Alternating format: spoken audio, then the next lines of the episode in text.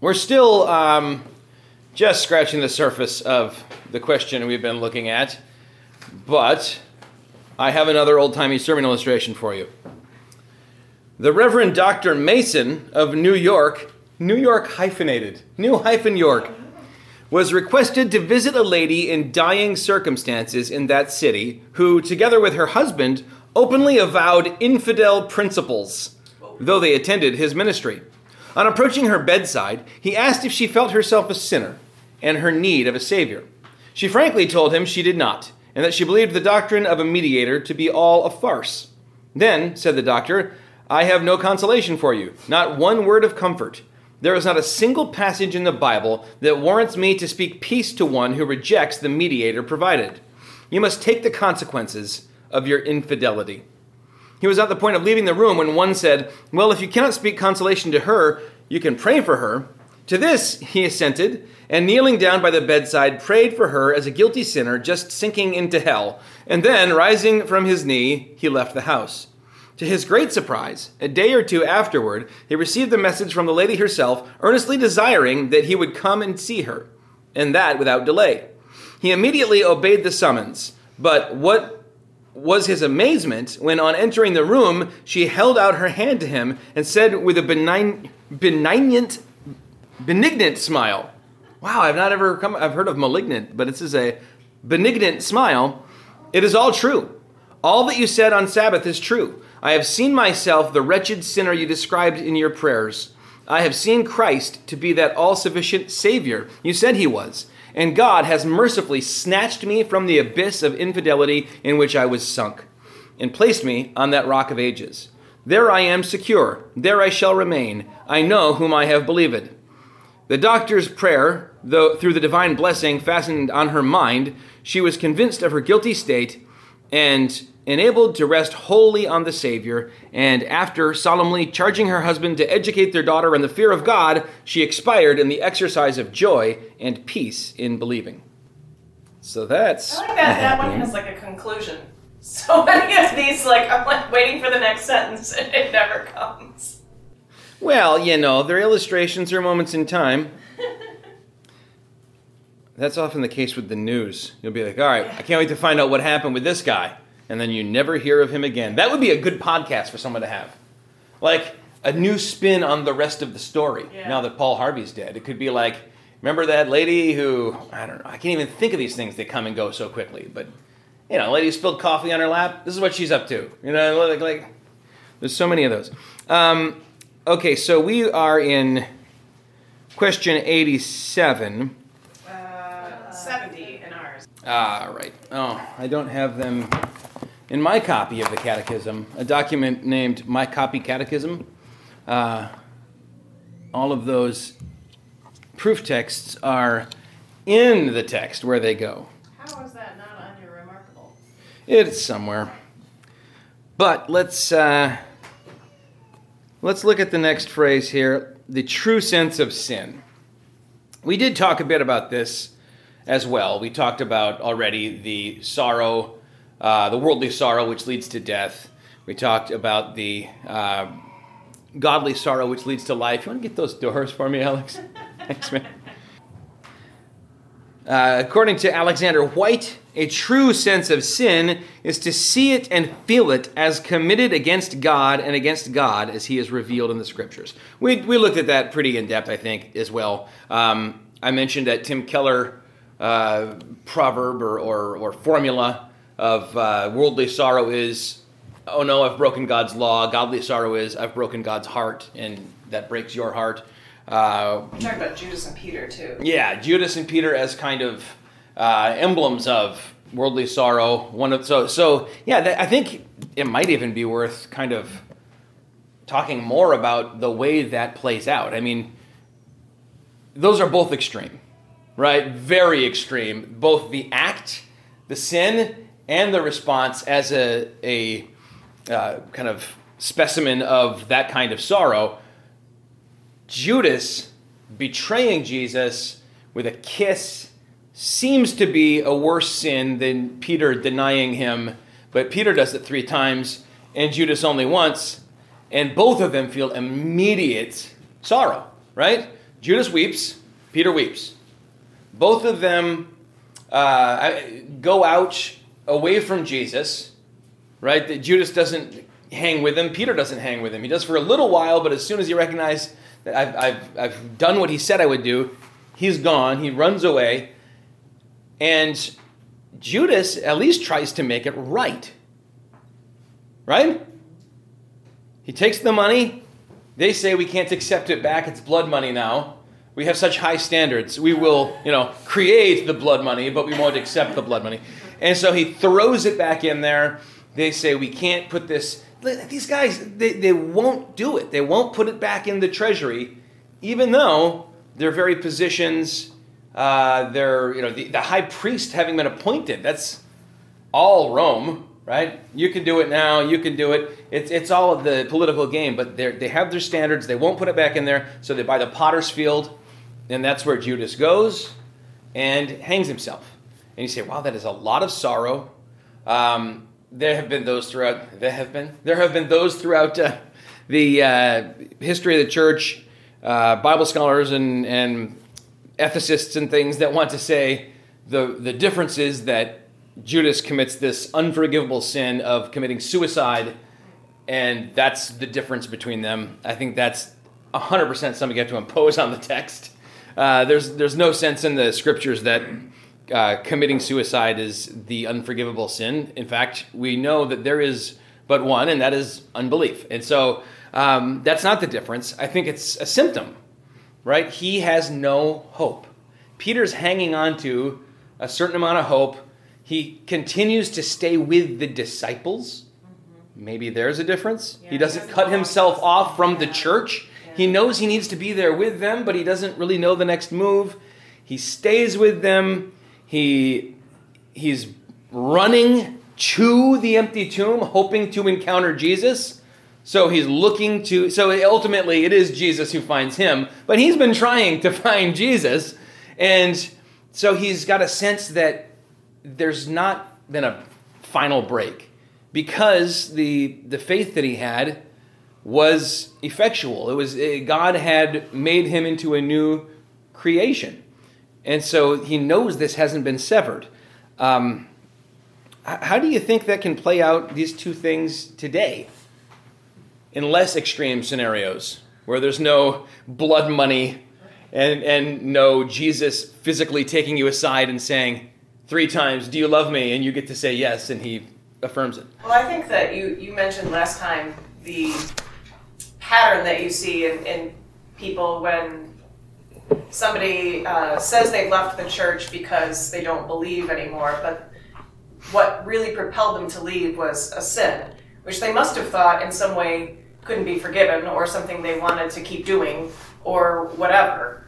Um, and that would then be something where you would then leave the church, leave the flock, you, or, you know, even if it's just like shame that drives somebody away. Like i don't want to see the other people at church because i know what i'm how i'm living or whatever and i don't want to have these conversations or whatever. Like the longer you're away the easier it is to be away. Mm-hmm. And it wouldn't necessarily end in suicide but it would end in i would think a spiritual death.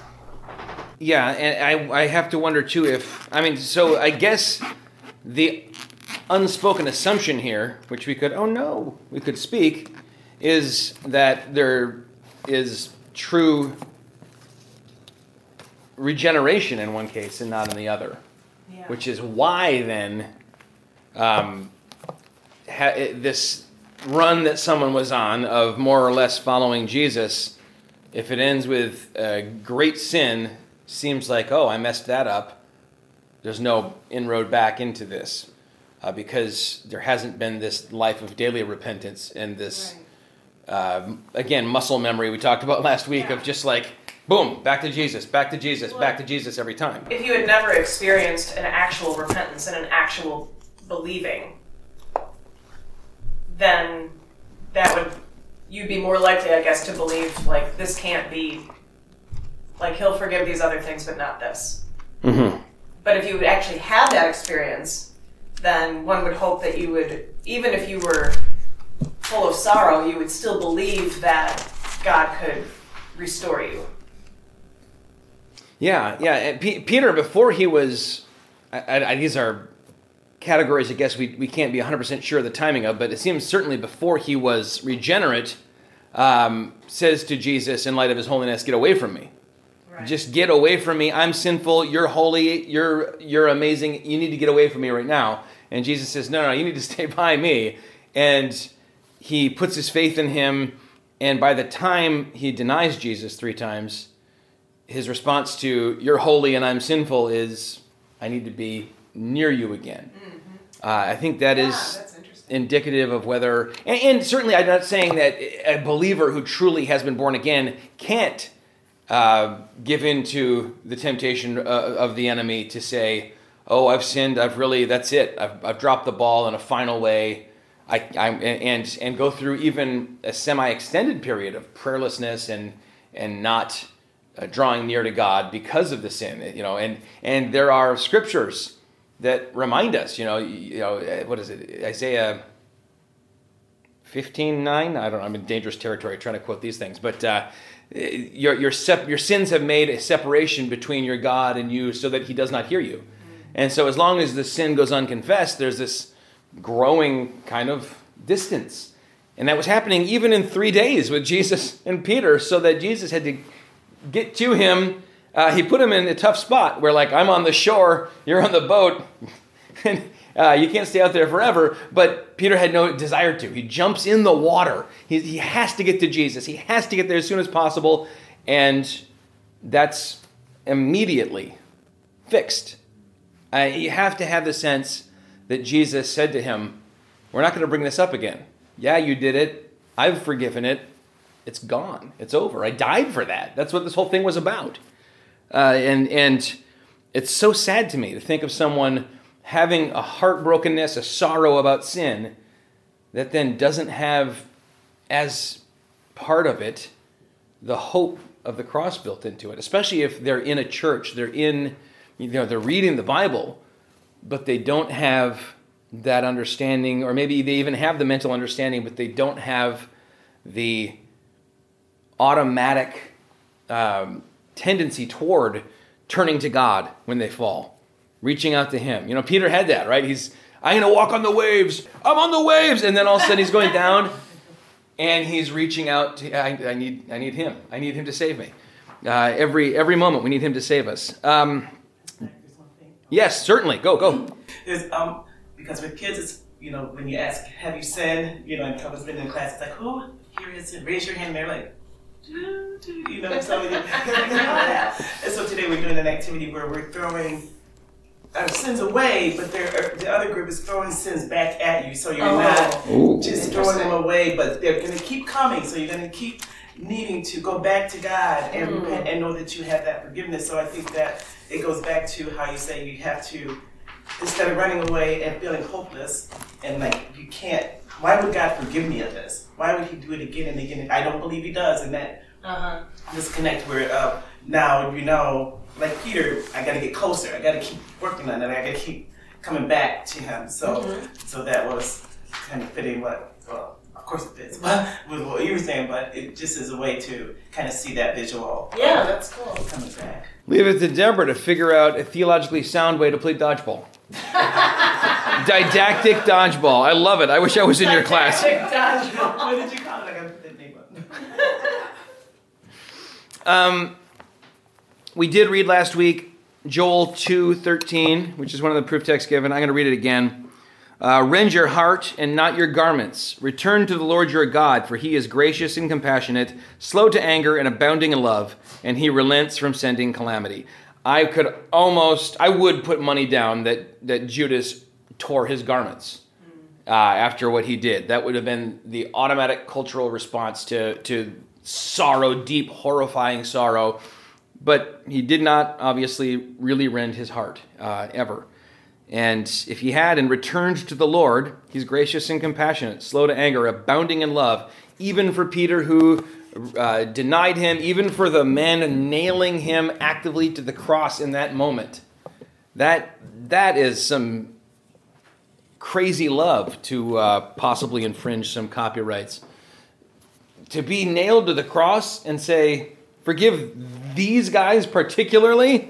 It's interesting Wow. to think like if if Judas hadn't committed suicide, if the disciples would have sought him out once they encountered the risen Christ. A hundred percent, right? I, I mean, had he been actually penitent, I, I I think Jesus would have made sure they did, Yeah. right? Go, don't leave him alone. He needs to be with you. Yeah.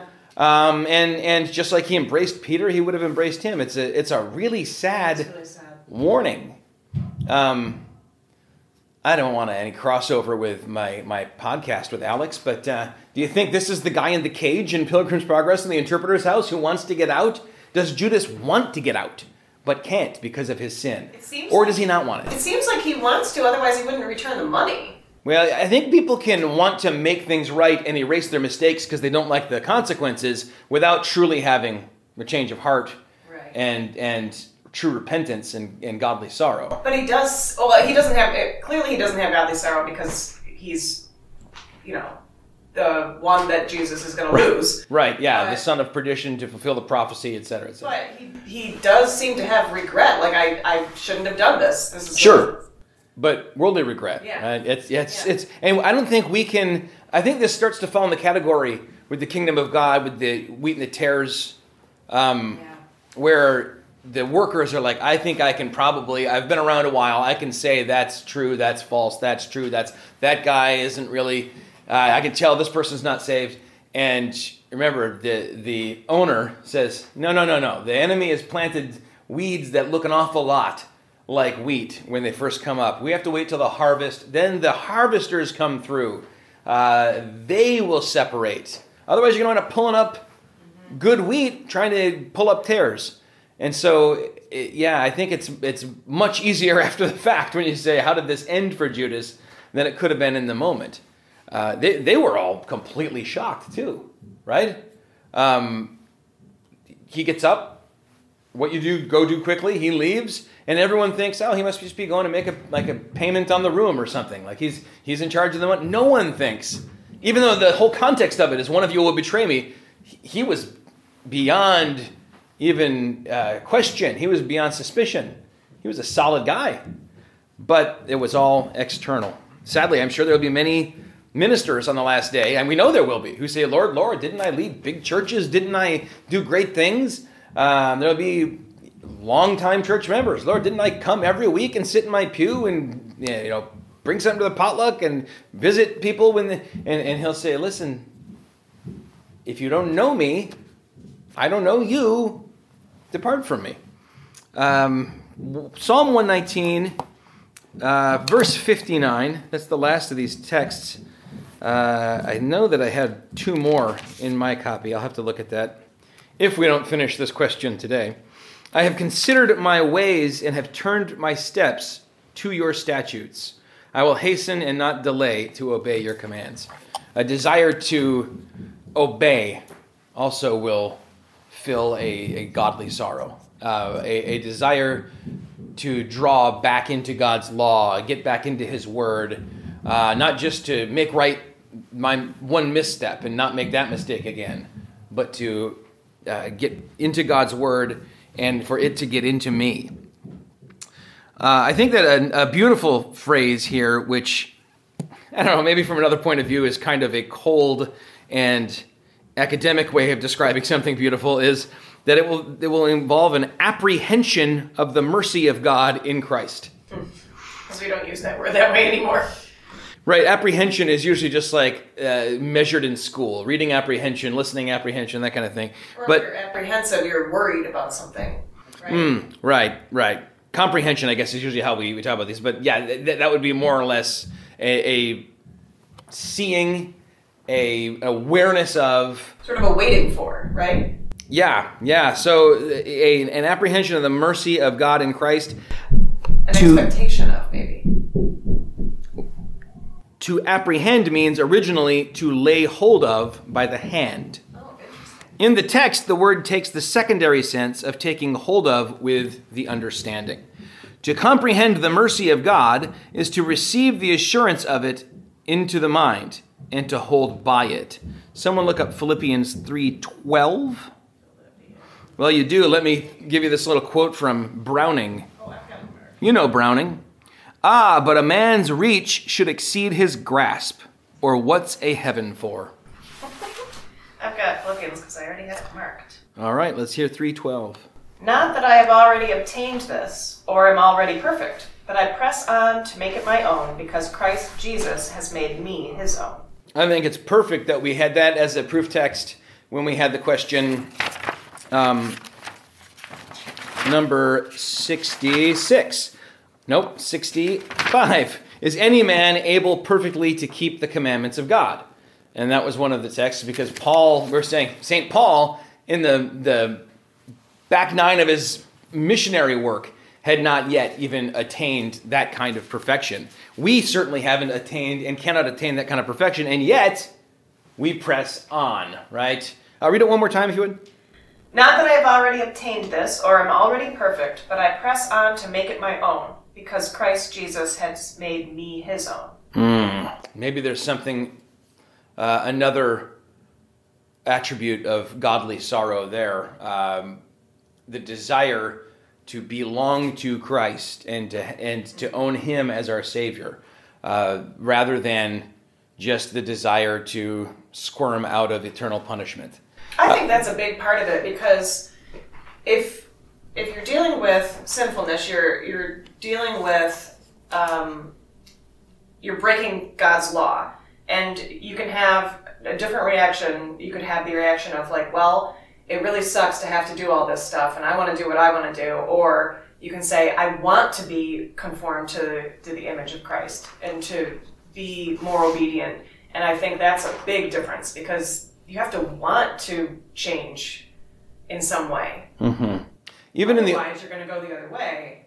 even in the old old covenant setting, I mean the, the Pharisees do everything, but they only like the results, right? They like what it it's like the guy who hates exercise but still runs six miles a day because he likes his physique. Right. Whereas David delights in God's law. Right. And, and if you can delight in God's law in the old covenant, you know, bring in God's grace now, Yeah. and it's still possible to just like the results mm-hmm. and not really care about the thing itself, but godly sorrow will love God's grace and uh, God's law as it is in the in the New Testament, the law of love that we have in Christ, all the commands that, that we have. Jesus says, If you love me, obey my commandments. And I wonder if that's also like, if that's related to the idea of people who've been in the church for a long time or whatever, but maybe are not actually saved, that they like the being at church because they like the feeling they get, or they like um, the songs, or they like the social aspect or whatever, but it's not something that they actually want to, other than Sunday morning maybe, actually work on. Yeah, if one can compart- compartmentalize his or her life into religious, vocational, familial, etc., and Christ doesn't permeate all of it, I don't think we have. If someone can successfully do that for an extended period, and that's their life, I don't think we have a, a born again individual. Uh, all of us have the tendency to try to cordon off areas and protect them from God's reach. You know, we don't want him to be too invasive, but I think he will get in eventually if we are really his, if, if we've been bought by, by his blood. Uh, so we have this apprehension, this taking hold of with the hand and with the understanding of God's mercy. What is the mercy of God? It is his feeling of pity toward our misery. Quote, Mercy hath but its name from misery, and is no other thing than laying another's misery to heart. That is Say that again. mercy, uh, misericordia, hath but its name from misery, and is no other thing than laying another's misery to heart. So etymologically, mercy and misery are related. Going to make too much of that, but I think it's a nice reminder in this case. Um, I think in all of these words, taking them apart helps. Compassion, to feel with, uh, empathy, to feel in, sympathy to feel with as well. Uh, we should have Greek instead of Latin. And here, mercy to take someone else's misery um, upon you. And, and that's what God did for us in Christ. Uh, and in Christ, because he was the person and his was the work in which God's mercy to sinners was and is revealed and offered, God was in Christ reconciling sinners to himself. I think God in, in, in Christ reconciling the world to himself is the best, in a nutshell, of the gospel there is. Uh, I've, I've often gravitated toward that verse just as kind of a make sure we all know what we're talking about here. It is God, it is Christ, and it's it, so so you don't have this separation of mean God throws poor son you know into the into the flames because he doesn't want to because he's so angry and, and unfeeling or the terrible sermon illustration of the drawbridge operator who brings his son to work on bring your son to work day even though you work in a little booth by yourself and the son falls into the gears and the train is coming i remember hearing that and being like i was probably we were at like midland assembly of god for one of these big uh, multi-church things there was a concert and there was preaching and this and this guy said you know this is what salvation is like he saw the train coming and he knew he didn't have time to go save his son. He, he either could save his son or the hundreds of people on the train. So he threw the lever and he like, you know, he's describing like he hears the like the crunching of the kid and everything. And it's like I remember being like horrified at this God. Like, oh, that's love. Like like there's there's that's that's weird. This, the son fell in accidentally, and the dad was just like sorry, and then all the people coming by uh, waving and he like is waving back. They don't know even what he's done for them. And you think about That's it terrible now. Every little bit of it, every detail is off. Um, Christ is not the the innocent victim in the sense of he had no say in the matter. He says, "No one takes my life from me. I lay it down." He submits his will to the Father, and it's God Himself on the cross, God the Son. That I think is is so vital, and we forget uh, that when we're talking about Jesus on the cross, the Father turns his face away. God is still dying on the cross. It's a, a beautiful mystery, uh, but it's all the harmonious will of Father, Son, and Holy Spirit working together that brings about our salvation. It's not the Father moving the other persons of the Trinity around like chess pieces. That's terrible uh, Trinitarian theology and terrible soteriology. So then the result being grief and hatred of sin, I think that brings us again right back to a, a distinction between godly sorrow and worldly sorrow. Uh, one will lead you to hate, truly hate your sin, uh, with the kind of grief that leads to life and leaves no room for regret, which is what that, that passage said. Whereas there is a certain grief for sin that, that leads to death. Uh, grief from gravis, heavy, gravitas, greetings all. That's gravitas.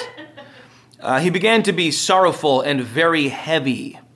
Uh, this is a, an interesting word in that God's glory is described as weight throughout the Old Testament, right? That's the word do- doxa for, for or that's the New Testament, uh, kavod for, for glory, majesty.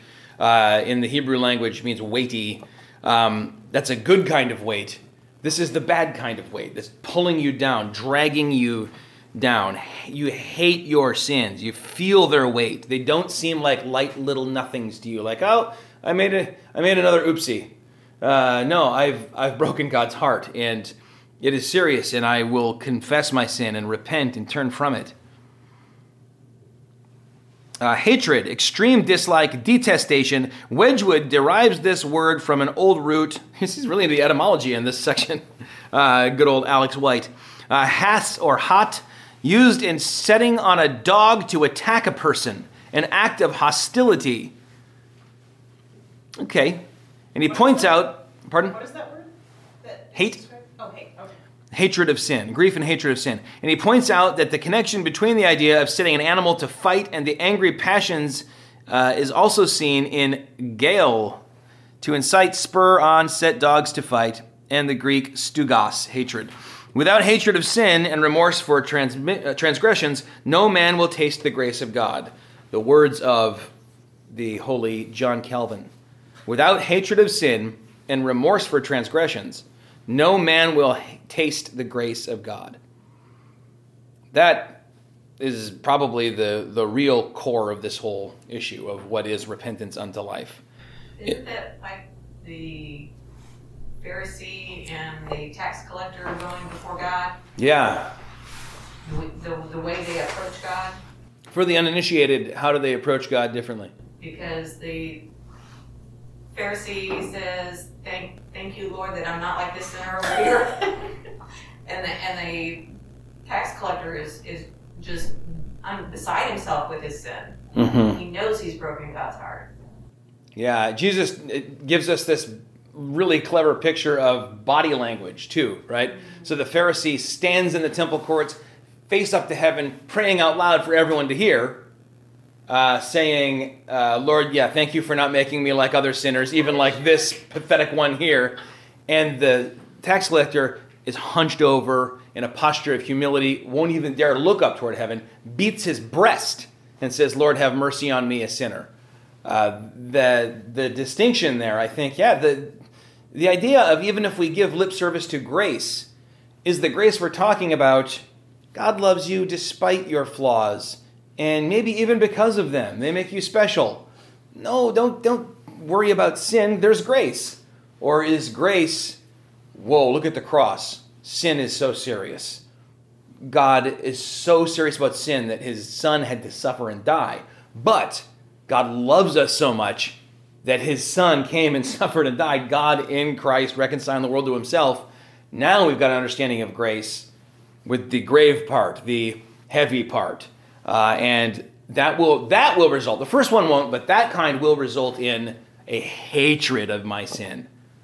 Uh, even, gosh, we're going to have a memorial service for our good friend who was 38. That makes me hate sin because death entered the world through sin.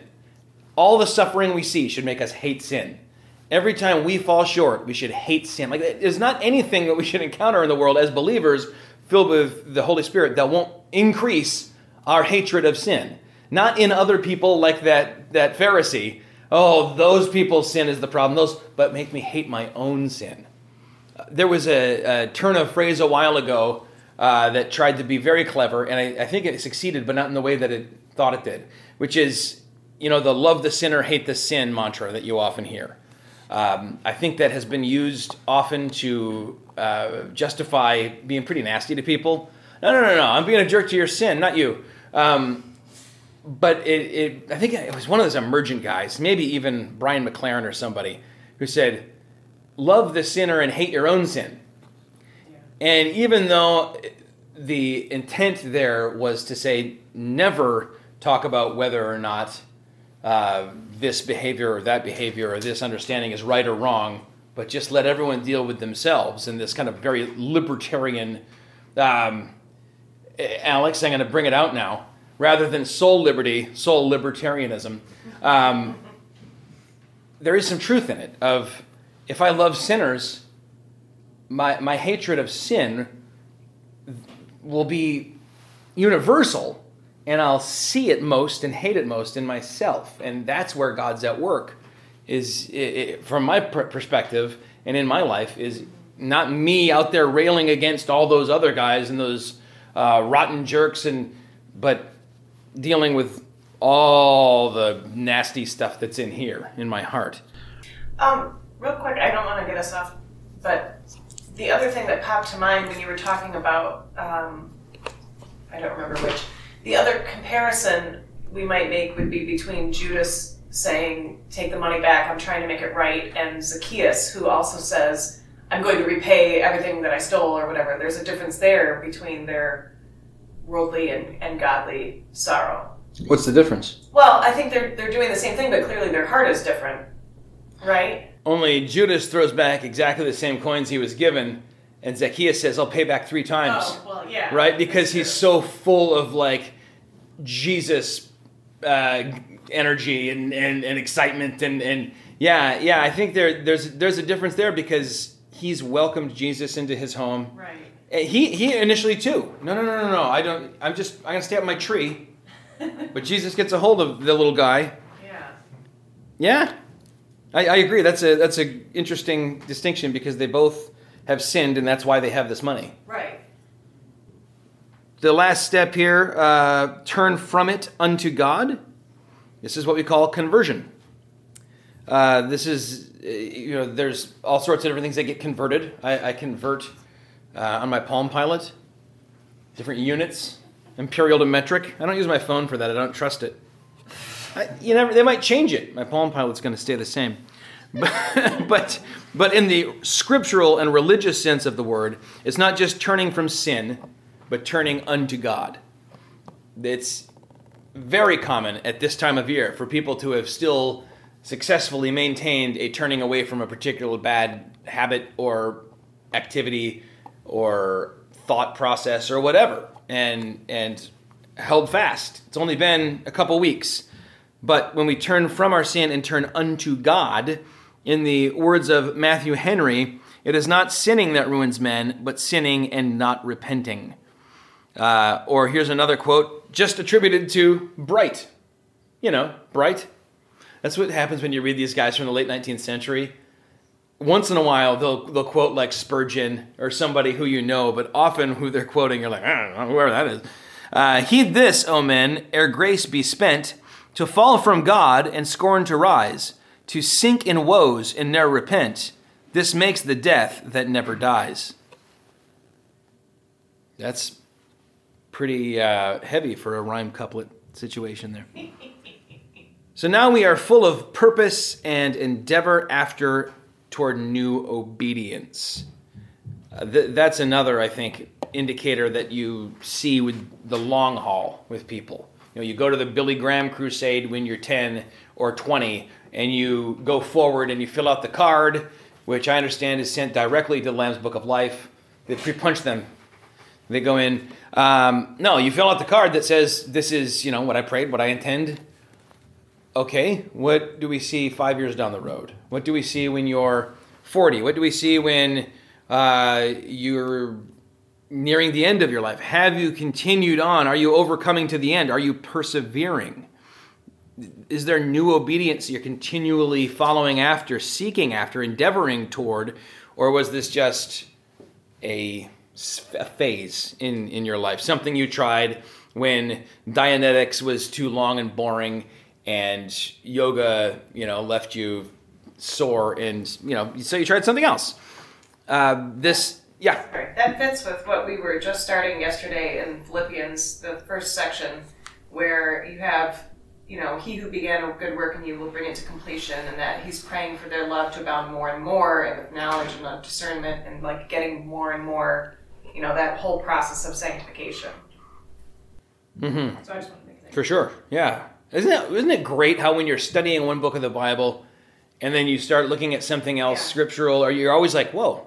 There are conne- it always happens. There are connections with, like when we were in a different, entirely different part of this, and we were reading through Acts, that kept connecting Yeah. week after week. And then when we were in Ephesians, that kept connecting. We, it's almost like this is uh, more than just a book and has some kind of supernatural ability to to tell us what we need to uh, hear and, and read and understand in the moment.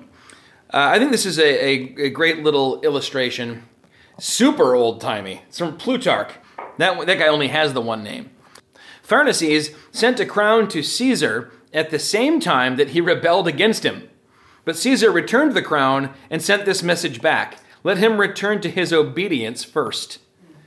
When we come to God and praise while hanging on tightly to sin, uh, you know, there, there's the picture that Jesus gives us of bringing your offering to the temple. And if you remember, even your brother has something against you, right? Go deal with that first, then offer the, the offering. Well, if you know God has something against you, and yet you're kind of just, mm, I'm going to keep this over here while I'm still worshiping, that is problematic. That, that will not be light. That will be a very heavy thing for someone who has true repentance, who is um, truly exercising faith in Jesus Christ, uh, which is the only way to escape his wrath and curse due to us for our sin. Ooh, a little quote from Pilgrim's Progress. Isn't it great how every time you're doing a uh, podcast about Pilgrim's Progress with your friend, that comes up in the reading in Sunday school? Um, Christian, and did you endeavor to mend? Hopeful, Yes, and fled not only from my sins, but sinful company too, and betook me to religious duties as prayer, reading, weeping for sin, speaking truth to my neighbors, etc. These things did I with many others, too much, too much here to relate.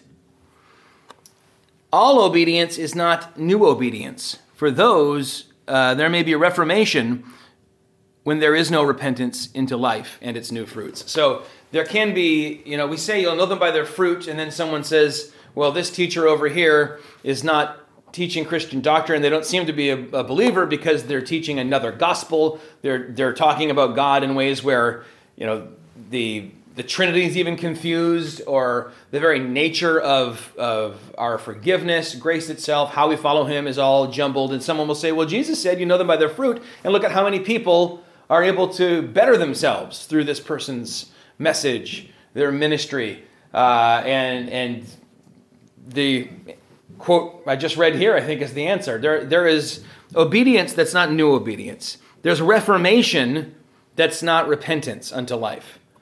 That's common among non religious people as well, and people of every religion, um, monotheistic, heathenish, and otherwise, to, to get uh, a little Puritan in the, in the phrasing, right? Uh, before the reformed man can take rank with the penitent, he must first feel both grief and hatred for his sin. And I think like our our efforts to reform our lives keep us from that. Like if we just focus on that first, that's a barrier to repentance sometimes because you think you've okay, I've got this handled. Mm-hmm. So yeah, I don't need to repent because I'm working on it. So it's almost like your own attempts at self justification keep true justification yeah. out of reach.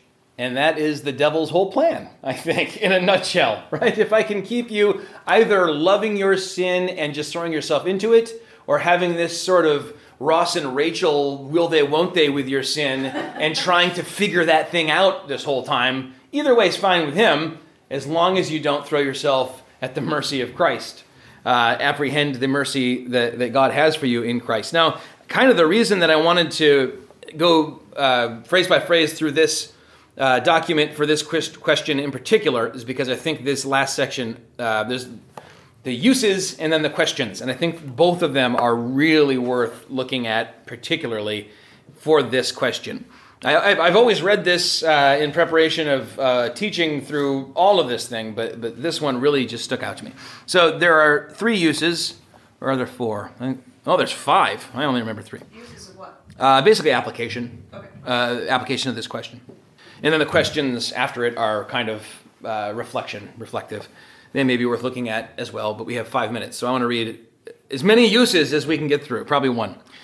In the 15th chapter of the Confession of Faith, which treats of repentance unto life, we read, Men ought not to content themselves with a general repentance, but it is every man's duty, and woman's, to endeavor to repent of his particular sins particularly and Hooker and Taylor, standard divines in a somewhat different ecclesiastical school, agree with the confession in this. For Hooker says, A general persuasion that thou art a sinner will neither so humble and bridle the soul as if the catalogue of thy sins examined universally be kept continually in mind.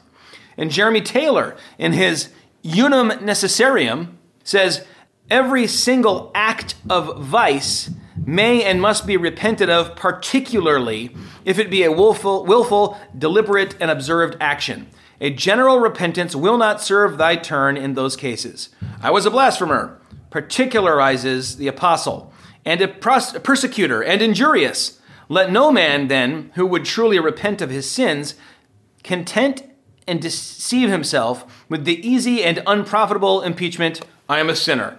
Let no man suppose that he has perfected his repentance before God by uttering the penitential words, Pardon mine iniquity, for it is great. But let him, with a noble self accusation, take hold of his sins and lead them out of the darkness and tell out before God and his own conscience their particulars and their aggravations. Let him be beforehand with the great day. Let him relieve the judge of this strange work. Um, there is then uh, a, a, proper confession and absolution in the, the church, I think. Uh, Luther did as well. It's not a, you come in and tell me all your particular sins, and I say, okay, do four Hail, Hail Marys or, you know, Hail Calvins or whatever we do in the, the you know, Hail Roger Williams in the Baptist church. But instead, we together affirm before we take the Lord's Supper. Uh, we've sinned, and we say every possible more specific subcategory, but not my particular sins and yours. And, and, I think it presupposes, I know, it presupposes you have been confessing your sins and being forgiven throughout since the last time we gathered together. If not, um, sometimes you can fall into a situation where you couldn't even list all your sins since, you know, how long since your last confession, my son? Long time Father God, right? I mean, and I do certainly believe that if someone is sorrow, sorrowful, sorry with godly sorrow for their sins, as they confess them, thought, word, and deed, what I've done, I have not loved my neighbor with my whole heart. I have not, and and as you pray that, I'm sure into people's minds come particular things that that they are sorry for, and then I, with full confidence and the authority of Scripture, tell them the words that I think everyone needs to hear out loud a whole lot, in which sadly Baptist churches often fail to say, which is, Your sins are forgiven. But in that general kind of, I mean, if I just read that every night, would that suffice? Not according to Whyte, and I don't think according to Scripture. I think that, I mean, I like how he, he goes to like all of his go to guys, and all of them have a particular caveat about now, don't just, I'm a sinner in general. Particulars and aggravations, meaning exactly how I've sinned, I, I confess to God. To confess means to say the same as, to agree with Him that it is sinful, and all the ways in which I like it's it's worse than it could be because. Uh, for starters, I have His grace and His Spirit in me, and in every situation, there are other th- things going on. And praying those things particularly, and knowing and feeling the forgiveness of sins for each of those things, particularly, is what it looks like to live a life of repentance. Well, I think that also, if you're just general, you're, you're going to have a hard time in your sanctification of working with God to stop sinning in a particular way if you're not actually thinking about that particular thing. Yeah, yeah, yeah. So, so you'll just you know it'll be part of your general repentance tomorrow, which means that the hatred of sin hasn't really taken hold right. in you. Uh, there's a, a, movie that came out a while ago, 20 some years ago, probably. Everything is longer ago than it seems. Um, which I'm not going to say the, the name of it because it, I don't want you to go watch it. it. It was clever, but also had some garbage in it. But there's a scene where you jump from different people to different people uh, they're about to, uh, they're students and they're about to go into a, a school election and they all want to win. And you see their prayers. And it's funny because one of them says, God, I don't really believe in you, but since I'm being kicked out of school and going to Catholic school, I guess I should get used to uh, pretending at least to talk to you. And please help this person win the election, not this person. Then you go to the very self righteous uh, Reese Witherspoon character who's like, Lord, it's me. Aren't you happy to hear from me? Basically, we, you and I both know what's best for everyone. I've got my plan. You're on board with it. I'm going to win the election. And I'm very humbled. Then you go to the guy who's like the super sweet, nice guy. And he says, Well, whatever you want, Laura, let it happen. I know that even though she's mean to me, this, this uh, other person who's running for office is, is kind at heart. And you're supposed to be like, Oh, this guy's the sweet guy. And then at the end, he says, And forgive me for my sins, whatever they may be. And I remember the first time I saw that, I was like, Oh, and, and, and the more I think about it, the more I think, don't even bother. What a cop out. Forgive me for my sins, whatever they may be. I think that's kind of how we sometimes approach confession in the Christian life. In our, you know, God, you know I've sinned. I know that you're, I'm a great sinner. You're a great Savior. So like I don't have to keep track because I know you. I'm not going to waste your time with this. Let's just skip the formalities and give me my forgiveness. I don't think we have sanctification happening there either, right? You're, you're just not uh, engaging with God's grace. You're acknowledging it and you're saying it's powerful, but you're not, I don't, I'm going to sound heretical here, but you're like not hooking up to it. It's like pulling up to a gas pump and being like, I think we all know there's a lot of gas under our feet in these tanks. So I'm going to drive away now. Um, God says, confess, repent. If you confess your sins, plural, meaning not just your sinfulness, not just your sin in general, but your sins, plural, he is faithful and just to forgive you and cleanse you of all unrighteousness. If I miss one of my sins or I don't recognize that I'm sinning, does that mean I'm, I'm out on my ear? No. Uh, I think that's may even be of the Holy Spirit praying for you kind of uh, comes into play and just God's grace abounding uh, and overwhelming our own sinfulness comes into play. Uh, I see that we are more than out of time. Let me say a real quick prayer uh, and we'll continue with the uses of this same question next week.